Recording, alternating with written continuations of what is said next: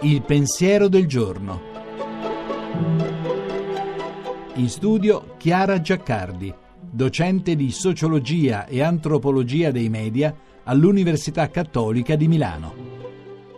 Io mi sento responsabile appena un uomo posa il suo sguardo su di me, scriveva Dostoevsky. Forse per questo alziamo muri, solidi di cemento o invisibili, di pregiudizio e noncuranza, per non dover guardare. Ma i muri ci riparano davvero. E da che cosa? Da prima riparo e subito prigione, scriveva la Jursenar. E poi non c'è come essere bloccati da un muro per avere solo voglia di abbatterlo e scavalcarlo, con risentimento verso chi lo ha eretto. Costruire nuovi castelli genera solo nuovi assedi, ha scritto Bauman. Muro è anche ciò contro cui ci scontriamo dolorosamente, le difficoltà che ci sembrano insormontabili, i pregiudizi che ci impediscono di guardare lontano e oltre. Persino le nostre certezze possono diventare muri che imprigionano lo spirito. Leggo così questi versi di Montale e andando nel sole che abbaglia, sentire con triste meraviglia come tutta la vita e il suo travaglio in questo seguitare una muraglia che ha in cima cocci aguzzi di bottiglia ma più spesso siamo noi a erigerli e dovremo sempre tenere a mente il monito di Calvino. Se alzi un muro, pensa a cosa lasci fuori.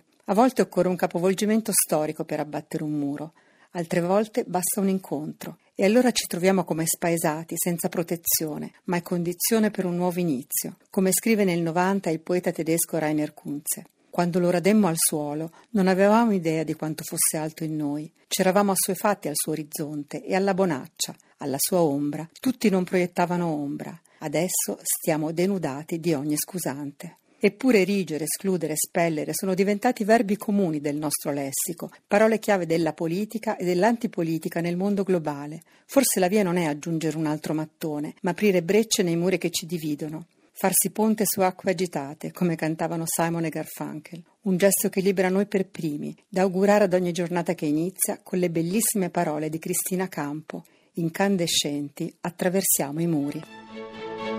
La trasmissione si può riascoltare e scaricare in podcast dal sito pensierodelgiorno.rai.it.